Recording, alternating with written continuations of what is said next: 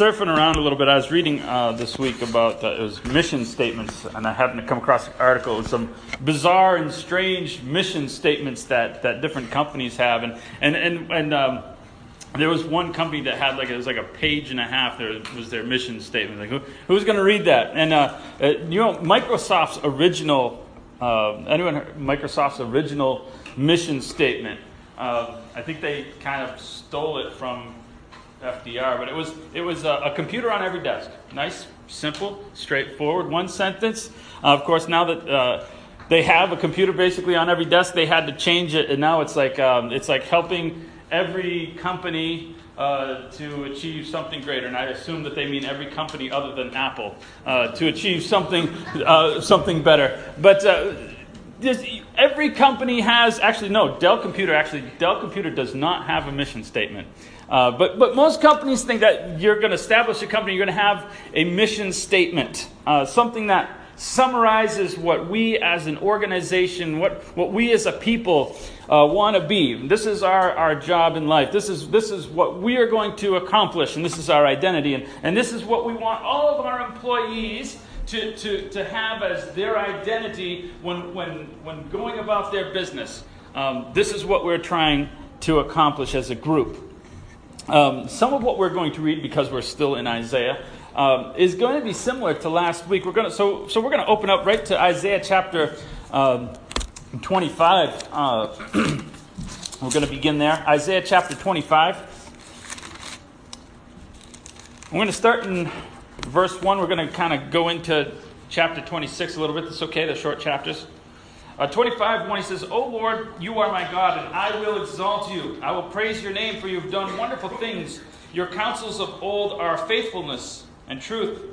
You have made a city a ruin and fortified uh, a fortified city of ruin, a palace of foreigners to be a city no more. It will never be rebuilt, and therefore the strong people will glorify you. The city of the terrible nations will fear you. For you have been a strength to the poor, a strength to the needy in his distress, and a, a refuge from reform or from the storm. A shade from the heat, and for the blast of the terrible ones is a storm against the wall. You will reduce the noise of the aliens as, as a heat in the dry place, as heat in the shadow of a cloud. The song of the terrible ones will be diminished. And in this mountain, the Lord of hosts will make for all people a feast of choice pieces, a, a feast of wine on the lees, of fat things full of marrow, of well refined wines on the lees. And he will destroy his mountain. On this mountain, boy, I'm, my eyes, I'm going to need to get them checked. He will destroy on this mountain the surface of the covering cast over all people, and the veil that is spread before all nations. He will swallow up death forever. And the Lord God will wipe away tears from all the faces, the rebuke of his people and he will take away from the earth, for the Lord has spoken. For it will be said in that day, Behold, this is our God. And we have waited for him, and he will save us. This is the Lord, and we have waited for him. We will be glad and rejoice in his salvation. For on the mountain, on this mountain, the hand of the Lord will rest.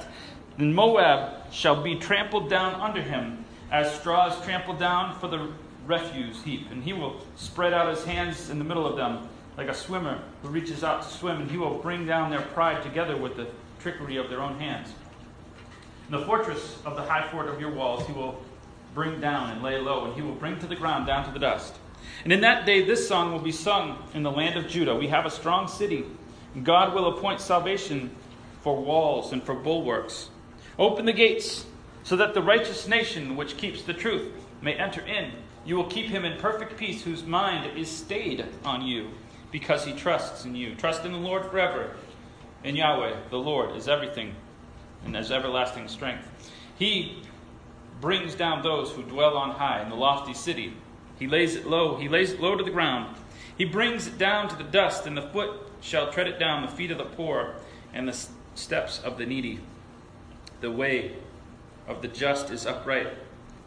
O most upright, you weigh the paths of the just. Yet in the way of your judgments, O Lord, we have waited for you. The desire of our soul is for your name and for the remembrance of you. With my soul I have desired you in the night. Yes, by my spirit within me, I will seek you early. For when your judgments are in the earth, the inhabitants of the world will learn righteousness. We have a mission statement here. I know it doesn't sound like it, but there we're going to see some things, some things that are similar uh, to last week. And we get this um, in verse 2. If we back up to chapter 25, verse 2, we get a, a past tense, future tense kind of thing. He says, You have made a city a ruin, a fortified city a ruin, a palace of foreigners to be a city no more, and it will never be rebuilt. And it seems as though he talks about this that it's already happened. Of course, it hasn't happened. Uh, Jerusalem is still about 100 years away, or, or uh, somewhere in that general 70 to 100 years away from being destroyed. And, and, and Babylon, if he's talking about Babylon, uh, because Jerusalem was rebuilt, so I, so I must assume that he's talking about Babylon. Well, that's then another 70 years after that. So he's talking about something about 150 years in the future, and yet he talks about it in the past tense. Tense is a funny thing, um, especially when we're talking about poetry. I learned, uh, and I, I, speak English, so I don't know anything about it. Uh, I learned when I went over to Ukraine that English has, I believe, 44 tenses. I know that's what my translator said. So you had to study grammar to be able to speak it. I, I just grew up speaking, so I'm like, I'm dumb. I don't know what English, how many tenses English has. Uh, Russian has, fortunately, three tenses, and, and that's pretty, pretty easy. I could handle that. Um, they don't have complex structures. So if I wanted to, I would do this every once in a while for my translator. I would, I would put in, into my, my sermon, I would have a sentence that would be something like, um, by this time next week I will have done it. They, that blows their mind. They can't, they, can't, they can't say that in Russian. It doesn't exist. That, that type of a structure doesn't, and it would be funny to watch them try to, to do that. Um, but, but that tense is, is really interesting. And, and God, tenses mean nothing to him. Past tense, future tense, what, what is it to God? When he says, uh, uh when he predicts something is going to happen, it's not because he's guessing what's going to happen. He's not thinking, well, I think there's a good chance this will happen.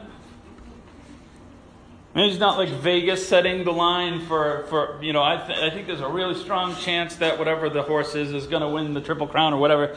No, when God announces that this is going to happen, it's because, because to God, it already has happened. And so he might be speaking of Nineveh. I don't know. This is kind of in the portion where he's talking about Assyria. So maybe he's talking about Assyria and Nineveh. Or maybe by Babylon. I don't know exactly. But he's speaking of the downfall of an enemy. And that is going to be complete and total. and it's definite. And so, in light of that, he's giving a mission statement because this is going to be destroyed. And there's something that's coming after. We talked about that before. He gives you the, the bad news and the good news, and, and there's good news coming. 26 1, I want to look at something. This is kind of interesting. He says, In that day, this song will be sung in the land of Judah. And actually, according to a lot of um, things I read, that this was actually a song that they, they learned and sung on the way back from Babylon as they're, they're coming back. And most of these people are coming back, have never seen Jerusalem. They, were born and raised in, in Babylon. They're coming back and they're excited for the good news, for, for all the stuff that's going to start happening. And so they're singing these songs and, and have no idea really what they're singing that, that this stuff in chapter 25 and 26 is really about you and me. This is a, a mission statement of, of Christ and the church.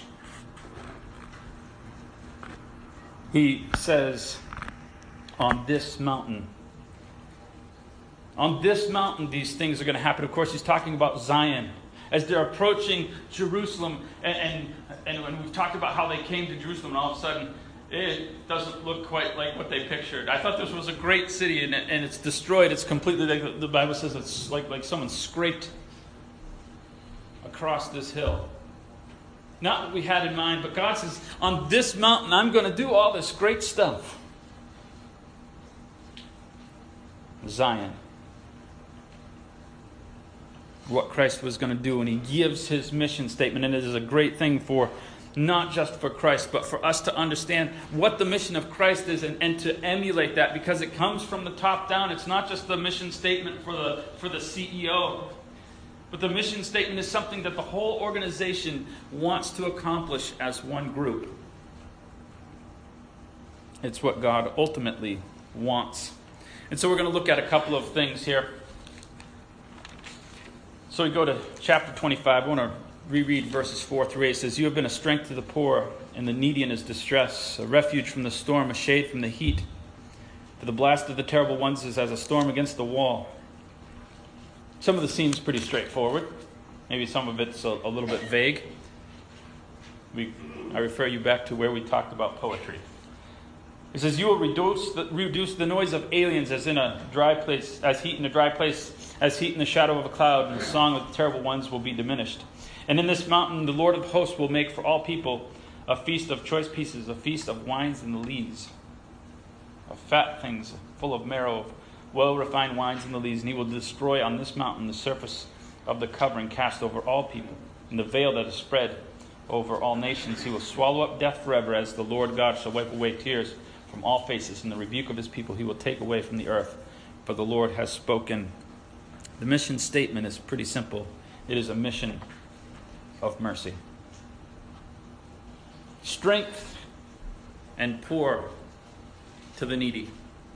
And as we, as we look at all these things, we, we clearly see the picture of the things that Christ did. We can look at all the items in this list and find what Christ did. He was, you just look at who Jesus spent time with.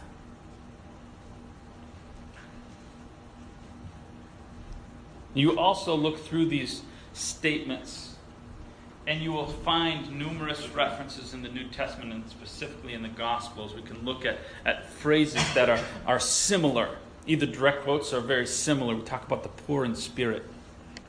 Blessed are the poor in spirit, for they shall inherit the earth, right? God did not, Christ did not really spend a lot of time who hid behind their self sufficiency. He didn't have time for that.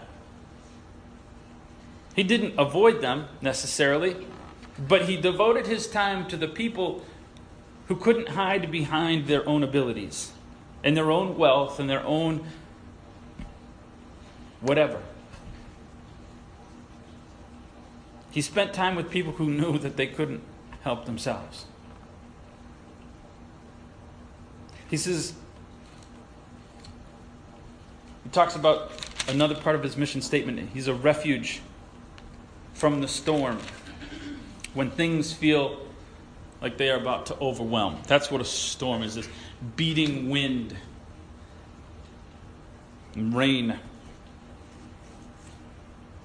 When things feel like they are too much.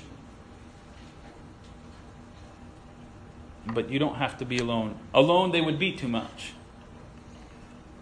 But Christ says, No, i have got a mission. And it is to be something strong for people who are in this, in this situation. A situation that would normally destroy them. He talks about a shade from the heat. Well, that's a completely different situation. That's not like a storm. A storm is a, a quick thing, a, a sudden tragedy, a, a something major, earth shattering that it comes up and it would it's just not prepared for it. Oh, but heat is different. Yesterday I cut down a tree. My neighbor didn't like it. Um, took a while in the heat. And uh, I had to interrupt it to, to go pick up the kids from the Y. I got back and, and all the all, they were all out there looking at the tree, which sadly enough, um, for some reason, whoever planted this tree didn't take care of it or didn't cut it down. It's just an overgrown buckthorn. And and it decided to grow north. I don't know why this tree decided to grow north. Most trees grow towards the sun, which would be the other direction, but it decided to grow north right over my neighbor's property. It's almost dead, and it was leaning right towards their garage. So we took it down, uh, my, my neighbors and I, and almost, almost put a tree trunk through my head. Uh, but I'm here, and, uh, and they didn't like this, this tree being down, and, and it took a long time. It took a long time, and, and finally got it got it off of their property. And heat and time and, and difficulties. And there's just some things in life that take a long time and it wears you down. Little by little by little. It's not something major all at once, but it's just something you deal with all the time. Beats you down. And God says, I'm here for that too. Christ says, I'm here for those people too. They don't have an earth shattering thing, but it's just something that's constant. I am a shade from the heat.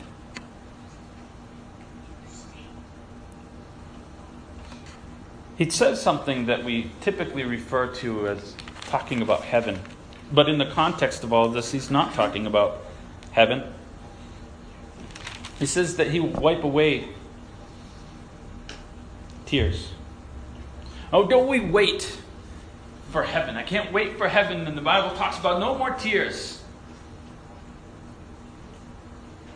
I can't think of a situation where, where there'll be no more tears. Here, so this must be talking about heaven, but no. He's not. He's talking about here. Not that we're not going to have any sadness, but there is a concept that Christ came to wipe away tears. That, that Christ gave not necessarily meaning, because that, that's a dangerous thing to say. Uh, sometimes when we, we're grieving, we, we look for why God did this and, and why God made this happen. And that's not necessarily what I mean because that's, that's sometimes things just happen because that's a part of life. But to give it context, Christ gives us context to suffering.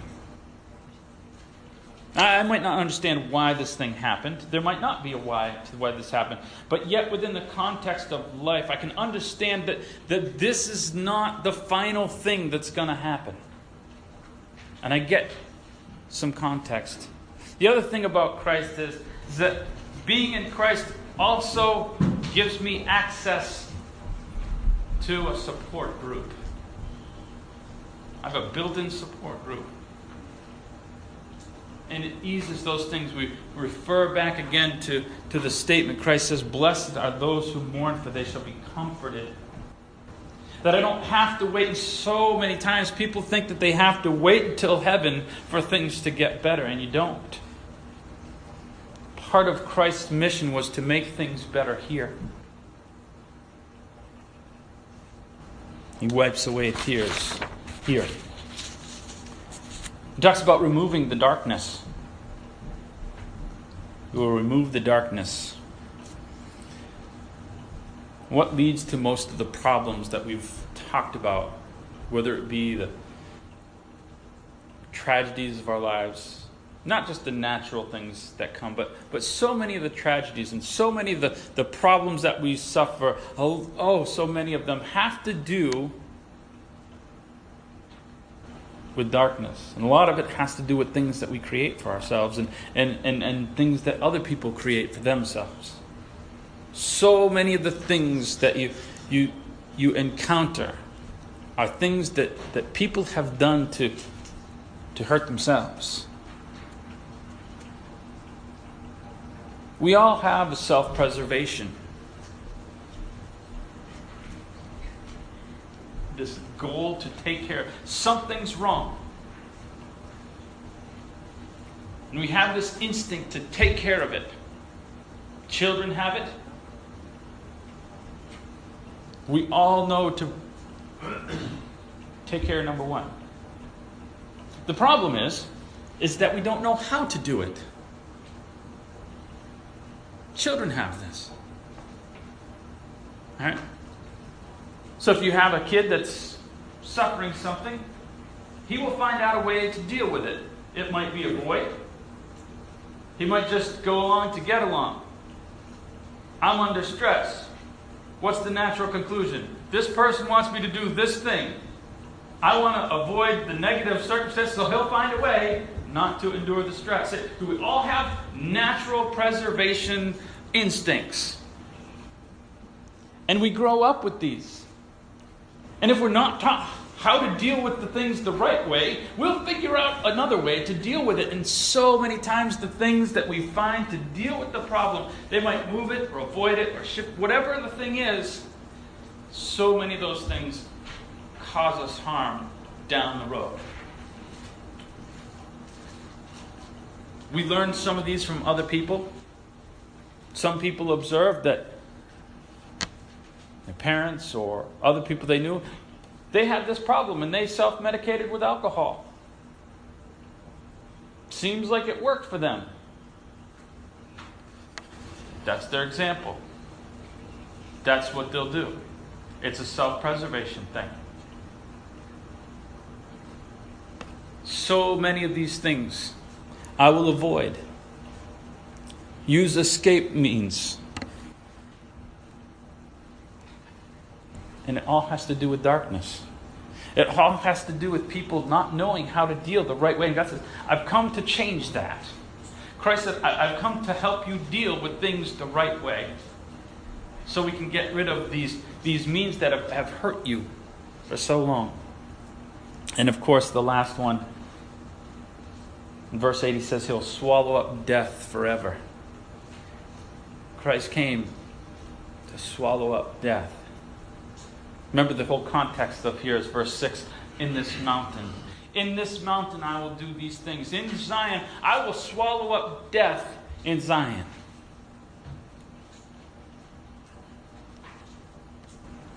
Does he conquer death in Hades.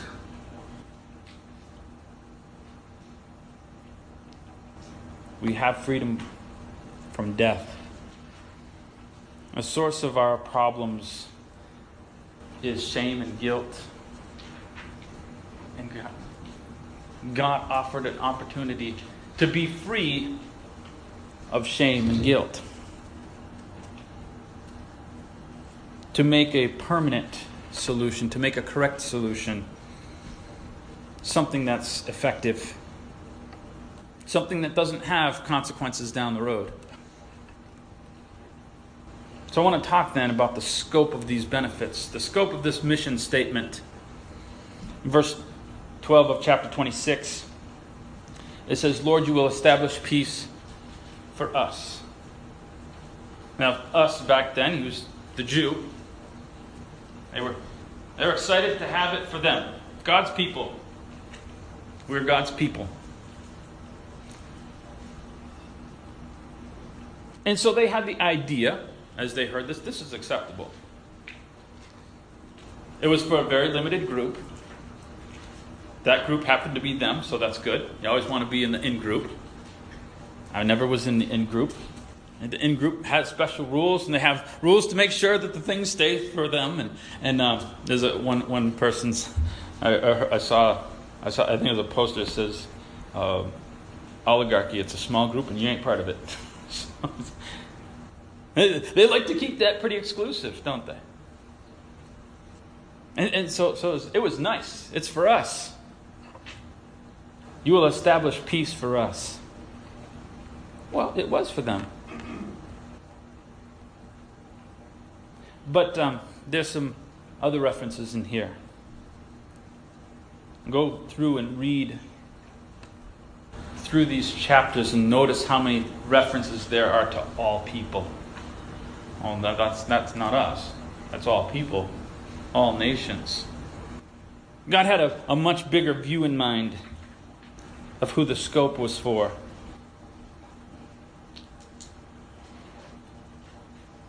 It was for all people. There was no limit. And you hear people, well, I, it couldn't be to me. Whether it's a person who, whose past is too bad or it's a person who who thinks that, well, I, I couldn't change now, I'm too old now, I couldn't change. And, and sometimes we think, well, I mean, they'll never accept it. I moved over to Ukraine, and, and before we moved over there, um, they had, uh, another preacher had, had done um, Bible studies with, with a bunch of Bible, uh, or not Bible college, with a bunch of college students, English speaking students. And we got over there, and, and so he handed us a list of these are the list of names and uh, one of them was my translator.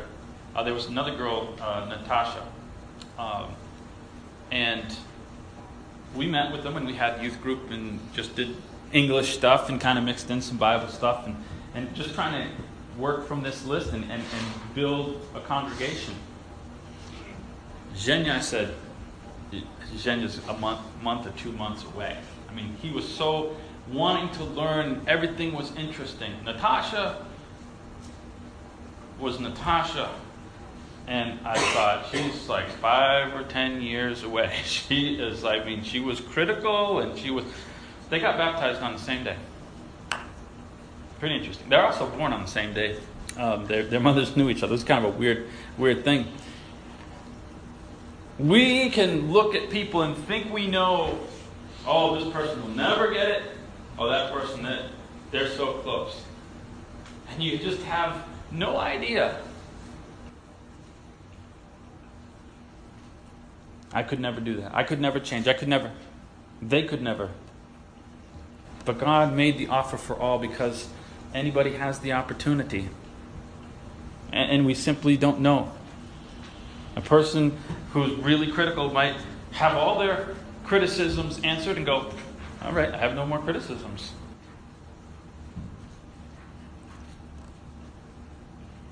Chapter 25, verse 5 is interesting. He says, You will reduce the noise of aliens. You know, UFOs back then had uh, exhaust problems. I don't know. What, what does that mean? Reduce the noise of the aliens. Well, they were used to a lot of chatter from surrounding countries. That's, who, that's, that was the problem they had. People who were critical didn't like it. And when Christ began his ministry, where did he go? That's where he went. He went to Galilee. He went farther north than that. He went east. And people started coming from there. And people who were really critical, all of a sudden, like, this is kind of interesting. But it didn't stop there because, because Christ says, Well, I've got some other stuff. I'm not taking care of this. You're going to take care of it. And he left some other people, and they, they went to Greece. And they went to India. And they went to Europe. And they went to Africa. And, and the noise of the, the aliens started, started not to be so much against. And it started to generate curiosity and interest. That's what he means. He reduced the noise and the anger.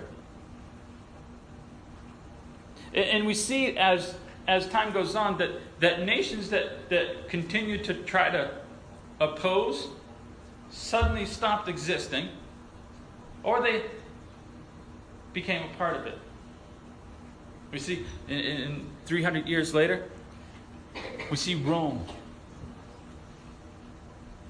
not just accepting it, but made Christianity the official religion of the country, of the empire. Reducing the noise. Not only is there not going to be any more persecution, but they're going to make it your official religion. It was for all people. There were some requirements along with the scope in chapter 26, verse 2 and 3, he says, Open the gates the righteous nation which will keep the truth, can enter in. You will keep him from perfect peace, whose mind is stayed on you. The righteous will enter in. Now, it doesn't mean that they were necessarily righteous before they entered, but the nation that wants to pursue righteousness has access to it. People who want this, there's an entrance exam.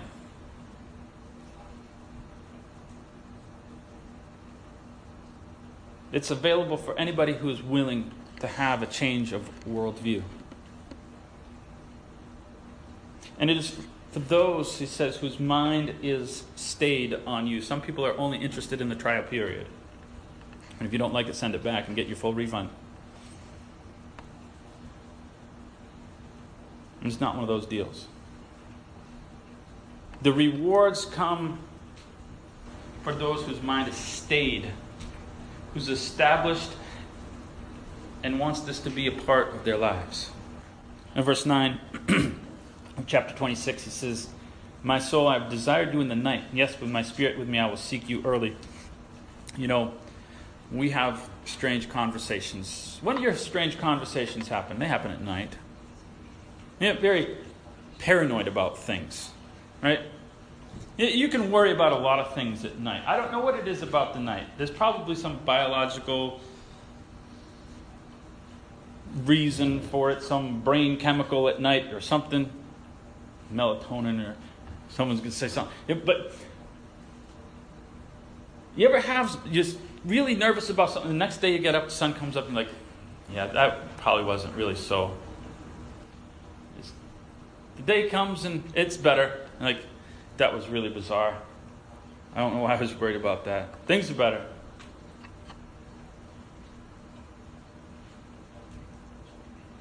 We do that. We worry. We worry about things and not just worry, but sometimes we, in our worry, in, in, in dark moments, we, we, we're quick to turn to God because this is a really bad situation. Then the light comes. We're like, ah, I can handle this. this, this really wasn't as bad as I thought. And we reserve those dark moments for when we'll pursue God and when, when we'll be needing God the most. That's it, those dark moments. But Isaiah says, No, I'm going to seek you in the light too. When, when, when things seem good, that's not the time to abandon God. That's the time to continue to seek Him.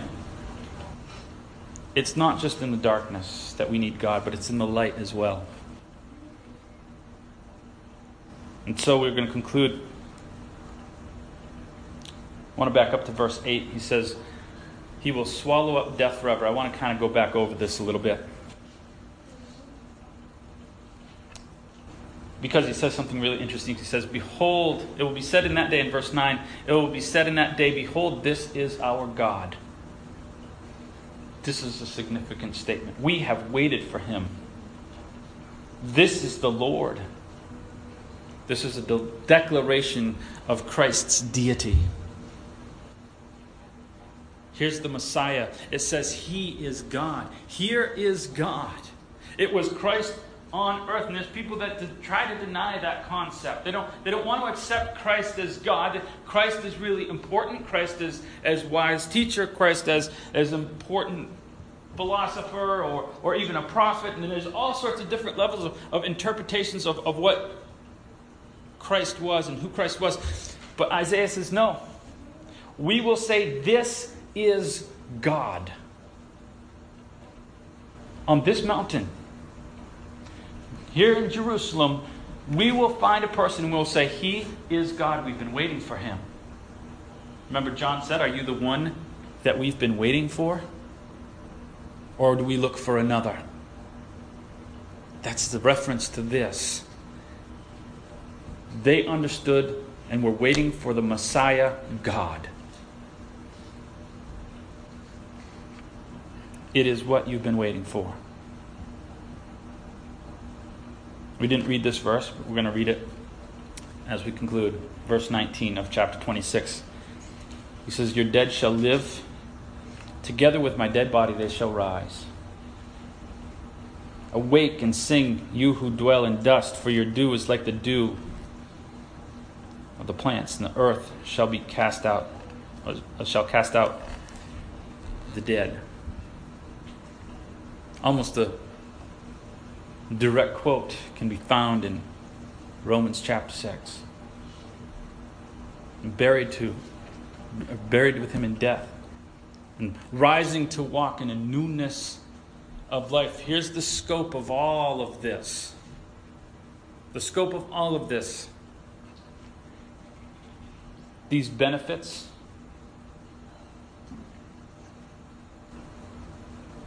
the mission all of it hinges on rising with Christ.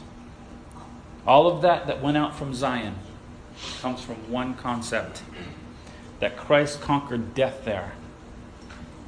That we've got to get connected to that death.